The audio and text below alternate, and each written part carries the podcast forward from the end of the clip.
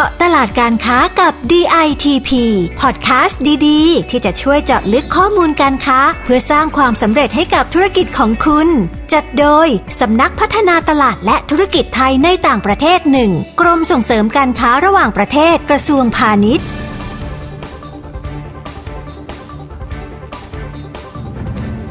สวัสดีค่ะ ได้เวลาเจาะตลาดการค้ากับ DITP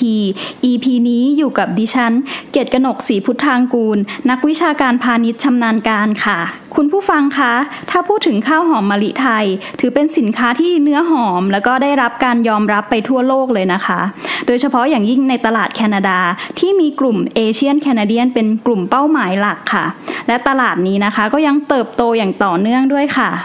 ฟังแค่นี้ก็น่าสนใจแล้วนะคะ วันนี้เราจะพาไปสำรวจตลาด แล้วก็หาโอกาสของสินค้าข้าวหอมมะลิไทยหลังโควิด กันค่ะ วันนี้เราอยู่กับพออวิวันศรีรับสุข ผู้อำนวยการสำนักงานส่งเสริมการค้าในต่างประเทศ ณนครโตรอนโต ประเทศแคนาดาค่ะ สวัสดีค่ะพออสวัสดีค่ะคุณเกียรติกนกสวัสดีคุณผู้ฟังค่ะ พออคะอย่างที่เกริ่นไปตอนต้นนะคะว่าคนแคนาดาที่เป็นเอเชียนแคนาเดียนเนี่ยเป็นกลุ่มเป้าหมายหลักของข้าวไทย เลยอยากทราบว่าในแคนาดาเนี่ยคนกลุ่มนี้มีจำนวนมากน้อยแค่ไหนคะพออแคนาดามีกลุ่มประชากรที่เป็นเอเชียนอยู่เยอะมากเลยค่ะค่ะที่เป็นแบบนี้ก็เพราะว่า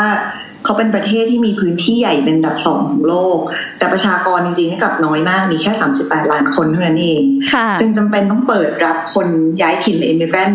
เข้ามาอย่างต่อเนื่อง ปีละประมาณ 3 5 0 0 0 0 คนนะคะ เป็นนโยบายแห่งชาติของเขาเลยเพื่อช่วยขับเคลื่อนเศรษฐกิจ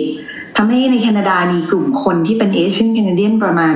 5-6ล้านคนค่ะมีทั้งคนอินเดีย ฟิลิปปินส์จีนฮ่องกงอาเซียน ซึ่งคนกลุ่มนี้เนี่ยที่เป็นผู้บริโภคข้าว รวมทั้งชาวแคนาดาดั้งเดิมส่วนหนึ่งก็ชื่นชอบการทานข้าวด้วยเช่นกันทำให้ปริมาณการบริโภคข้าวในแคนาดาเนี่ยเฉลี่ยอยู่ที่คนละ 12 กิโลกรัมต่อปี และมีแนวโน้มจะเพิ่มขึ้นเรื่อยๆด้วยค่ะ อืม ประชากรเอเชียนที่เพิ่มขึ้นเรื่อยๆนะคะ ก็ทำให้ความต้องการข้าวหอมมะลิไทยเพิ่มขึ้นไปด้วยเช่นกันนะคะ แล้วข้าวที่ขายในตลาดแคนาดาล่ะคะพอส่วนใหญ่เป็นข้าวที่ปลูกในประเทศหรือว่าเป็นการนำเข้าคะ ส่วนใหญ่เป็นการนำเข้าค่ะ เพราะว่าแคนาดาเนี่ยปลูกข้าวเองได้ชนิดเดียวเป็นเหมือนข้าวป่า ซึ่งเป็นข้าวที่มีลักษณะแข็ง แถมยังได้ผลผลิตแค่ปีละประมาณ 1,300 กว่าตันนะคะค่ะ ดังนั้นเขาจึงต้องนำเข้าเข้ามาเพิ่มอีกปีละประมาณ 4 0 0 0 0 0 ตัน โดยสหรัฐเนี่ยเป็นแหล่งนำเข้าอันดับหนึ่งเขาเลยครองส่วนแบ่งตลาด 50%ไทยเป็นอันดับ 2 ประมาณ 25%อันดับ 3 อินเดียประมาณ 18%ค่ะค่ะ เพราะว่าแคนาดาเนี่ยผลิตข้าวได้ไม่เพียงพอกับความต้องการนะคะ แถมยังเป็นข้าวชนิดที่ไม่ค่อยได้รับความนิยมก็เลยต้องนำเข้าเป็นส่วนใหญ่ค่ะ พออคะแล้วช่วงสถานการณ์การนำเข้าของแคนาดาในช่วงโควิดที่ผ่านมาค่ะ มีผลกระทบอะไรกับตลาดข้าวในแคนาดาบ้างไหมคะ ก็มีพอสมควรเลยค่ะ เพราะว่าในปี 2564 เนี่ยโควิดทำให้เกิดปัญหาขาดแคลนตู้คอนเทนเนอร์ แล้วก็เที่ยวเรือขนส่งก็ลดลงรวมถึงค่าเฟรทค่าขนส่งก็สูงขึ้นค่ะ คือก่อนโควิดเนี่ยค่าขนส่งอยู่ที่ประมาณ 3,000ถึง3,500 เหรียญสหรัฐต่อตู้ พอมาปี 2564 ก็เพิ่มมาเป็นประมาณ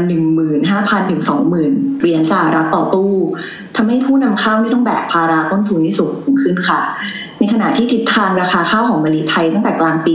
2563 จนถึงปลายปี 2564 ก็มีการปรับลดลงอย่างต่อเนื่องค่ะจากราคาเฉลี่ย 1,000 เหรียญสหรัฐต่อตันลดลงเหลือราวๆ 750 เหรียญต่อตัน ก็เลยกลายเป็นว่าต้นทุนสูงขึ้นราคาขายลดลง มูลค่าการนำเข้าภาพรวมก็เลยลดลงด้วย นอกจากนี้แล้วผู้บริโภคส่วนใหญ่ก็ยังมีข้าวที่กักตุนตั้งแต่ช่วงแพร่ระบาดของโควิดทำให้มีการชะลอการซื้อข้าวลงไปค่ะ แต่ว่าก็มีข่าวดีบ้างนะคะเพราะว่าค่ะสถานการณ์ต่างๆ เริ่มกลับสู่ปกติขึ้นมาแล้วค่ะคาดว่าในปี 2565 เนี่ยเอ่อจะสามารถขยายการส่งออกทั้งในเชิงมูลค่าและปริมาณได้ค่ะ ก็โดยปริมาณการส่งออกข้าวมาแคนาดาก็น่าจะอยู่ในระดับประมาณ 97,000 ตันถึง100,000 ตันค่ะ ต้นทุนส่วนทางกับราคาขายในตลาดขนาดนี้นะคะ ก็การนำเข้าก็ต้องลดลงเป็นธรรมดานะคะ แต่ว่าหวังว่าสถานการณ์เนี่ยจะกลับเข้าสู่ภาวะปกติโดยเร็วค่ะพออคะทราบมาว่าโควิด -19 เนี่ยยังทำให้พฤติกรรมการซื้อข้าวของคนแคนาดาเปลี่ยนไปด้วยใช่ไหมคะ ใช่ค่ะโควิดมันตัวเร่งให้เขาหันมาดูแลสุขภาพมากขึ้นทำให้กลุ่มข้าวกล้องข้าวสีขยายตัวต่อเนื่องค่ะจากตัวเลขปี 2560 ที่มีการส่งออกข้าวกล้องข้าวสีประมาณ547 ตัน เพิ่มขึ้นเป็น 1,193 ตันในปี 2564 ค่ะ ค่ะ ขณะเดียวกันทางกรมส่งเสริมการค้าระหว่างประเทศและกรมการค้าต่างประเทศก็มีการประชาสัมพันธ์ข้าวสุขภาพของไทย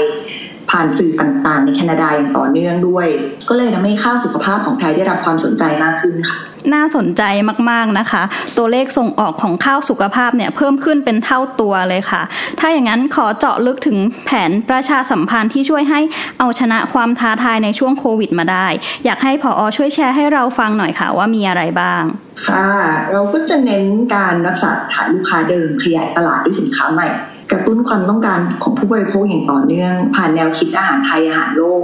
ที่มีข้าวหอมมะลิเป็นพระเอก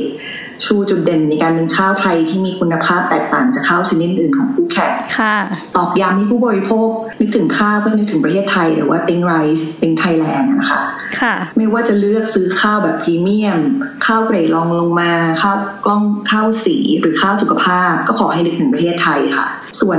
รูปแบบเราก็มีการปรับเปลี่ยนให้เหมาะสมกับสถานการณ์นะคะเช่นช่วงที่โควิดแพร่ระบาดเราก็หันมาใช้ช่องทางออนไลน์มากขึ้น การจัดกิจกรรมส่งเสริมข้าวไทย แล้วก็ส่งเสริม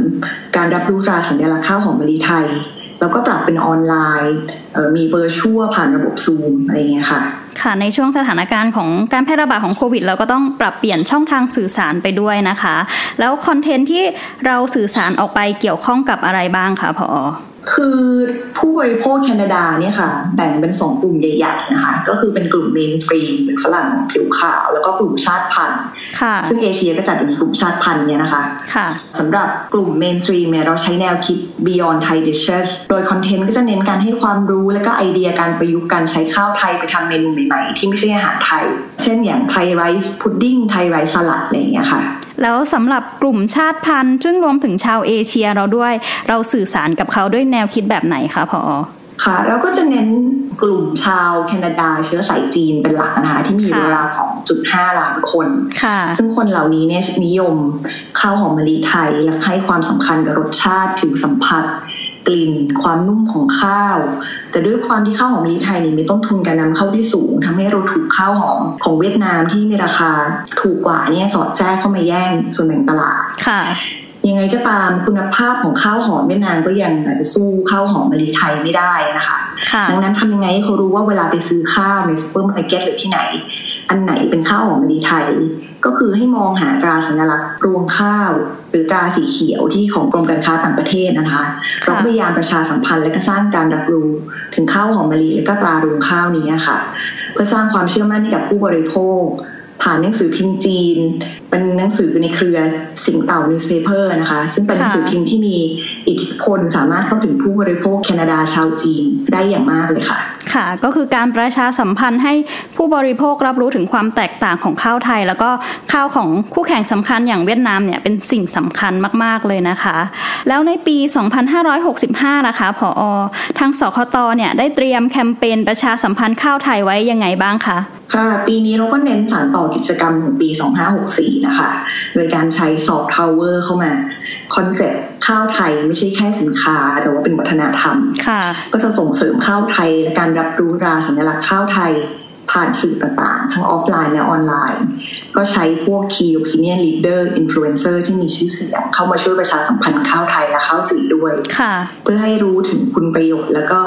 การเลือกซื้อข้าวหอมมะลิไทย โดยเน้นตลาด mainstream แล้วก็ตลาดเอ่อชาติพันธุ์อย่างกลุ่มแคนาดาเชื้อสายจีนด้วยค่ะ น่าสนใจมาก ๆ ค่ะ แล้วตอนนี้สถานการณ์โควิดในแคนาดา เริ่มคลี่คลายแล้ว น่าจะทำอะไรได้ง่ายขึ้นใช่ไหมคะใช่ค่ะ ช่วงครึ่งปีแรกที่ผ่านมานี่แคนาดาก็เริ่มเปิดเมืองแล้ว ทางสคตก็ได้จัดกิจกรรมแบบออนไซต์เริ่มเริ่มด้วยแล้วนะคะ ก็คือการเข้าร่วมในเทศกาลอาหารใหญ่ ๆ ในโตรอนโต อย่างค่ะเคสเอเชียเมื่อปลายมิถุนายน ซึ่งเป็นค่ะเทศกาลอาหารเอเชียที่ใหญ่ที่สุดในแคนาดา มีผู้เข้าร่วมงานกว่าหนึ่งแสนแปดหมื่นคนเลยค่ะ ค่ะ ค่ะพอแล้วทราบมาว่าตอนนี้ทางสคตก็มีกิจกรรมที่เป็นไฮไลท์อยู่พอดีเลยใช่ไหมคะใช่ค่ะ เดี๋ยวอาทิตย์หน้านี่ค่ะ ทางสคตโตรอนโตก็จะร่วมมือกับทางสถาบัน Cordon Bleu ค่ะเอ่อจัดกิจกรรมประชาสัมพันธ์อาหารไทย แล้วก็โครงการ Thai Select โดยปีนี้เนี่ยเราเชิญเชฟนุ้ยนะคะซึ่งเป็นค่ะ celebrity chef คนไทยที่มีประสบการณ์การทำร้านอาหารไทยที่มีชื่อเสียงในแคนาดามากกว่า 14 ปี เป็นผู้สาธิตและก็สอนทำอาหารไทยให้แก่นักเรียนของโรงเรียน Cordon Bleu ค่ะ โดยมีข้าวไทยเป็นพระเอกของเมนูค่ะ นอกจากนี้เราก็ยังได้รับความร่วมมือจากสถานเอกอัครราชทูตณกรุงออตตาวาเนี่ยนะคะ ร่วมกันจัดงานเป็น showcase อาหารไทยให้กับแขกพิเศษของสถานทูตด้วยค่ะทั้งที่มาจากหน่วยงานภาครัฐสื่อมวลชนในแคนาดา ซึ่งจะจัดขึ้นที่สถาบัน Cordon Bleu ที่กรุงออตตาวาค่ะ ค่ะคุณผู้ฟังคะได้ฟังจากผออวิวันแล้ว แต่ละกิจกรรมน่าสนใจทั้งนั้นเลยนะคะ ถ้าผู้ประกอบการท่านใดอยากจะเข้าไปมีส่วนร่วมนะคะ ต้องคอยติดตามข่าวสารจากสคตโตรอนโต แล้วก็กรมส่งเสริมการค้าระหว่างประเทศนะคะสำหรับช่องทางหลักในการติดต่อแล้วก็ค้นหาข้อมูลการค้าของเราก็คือเว็บไซต์ www.ditp.go.th หรือว่า www.ditp-overseas.com นะคะ หรือรือว่าจะสอบถามเข้ามาที่สายด่วน 1169 ก็ได้ค่ะ วันนี้นะคะต้องขอขอบพระคุณผออวิวันศรีรับสุข ผู้อำนวยการสำนักงานส่งเสริมการค้าในต่างประเทศณนครโตรอนโต ประเทศแคนาดามาก ๆนะคะ ที่ได้มาร่วมแชร์ข้อมูลดีๆ ให้กับผู้ประกอบการไทยค่ะ ยินดีค่ะสำหรับวันนี้นะคะ หมดเวลาแล้วก่อนจากการฝากกดติดตาม กดไลค์ กดแชร์ให้ด้วยนะคะ แล้วกลับมาพบกันใหม่ใน EP หน้านะคะ สวัสดีค่ะ สวัสดีค่ะ เจาะตลาดการค้ากับ DITP ติดตามข้อมูล ข่าวสาร และกิจกรรมดีๆ เพิ่มเติมได้ที่ www.ditp.go.th หรือสายด่วน 1169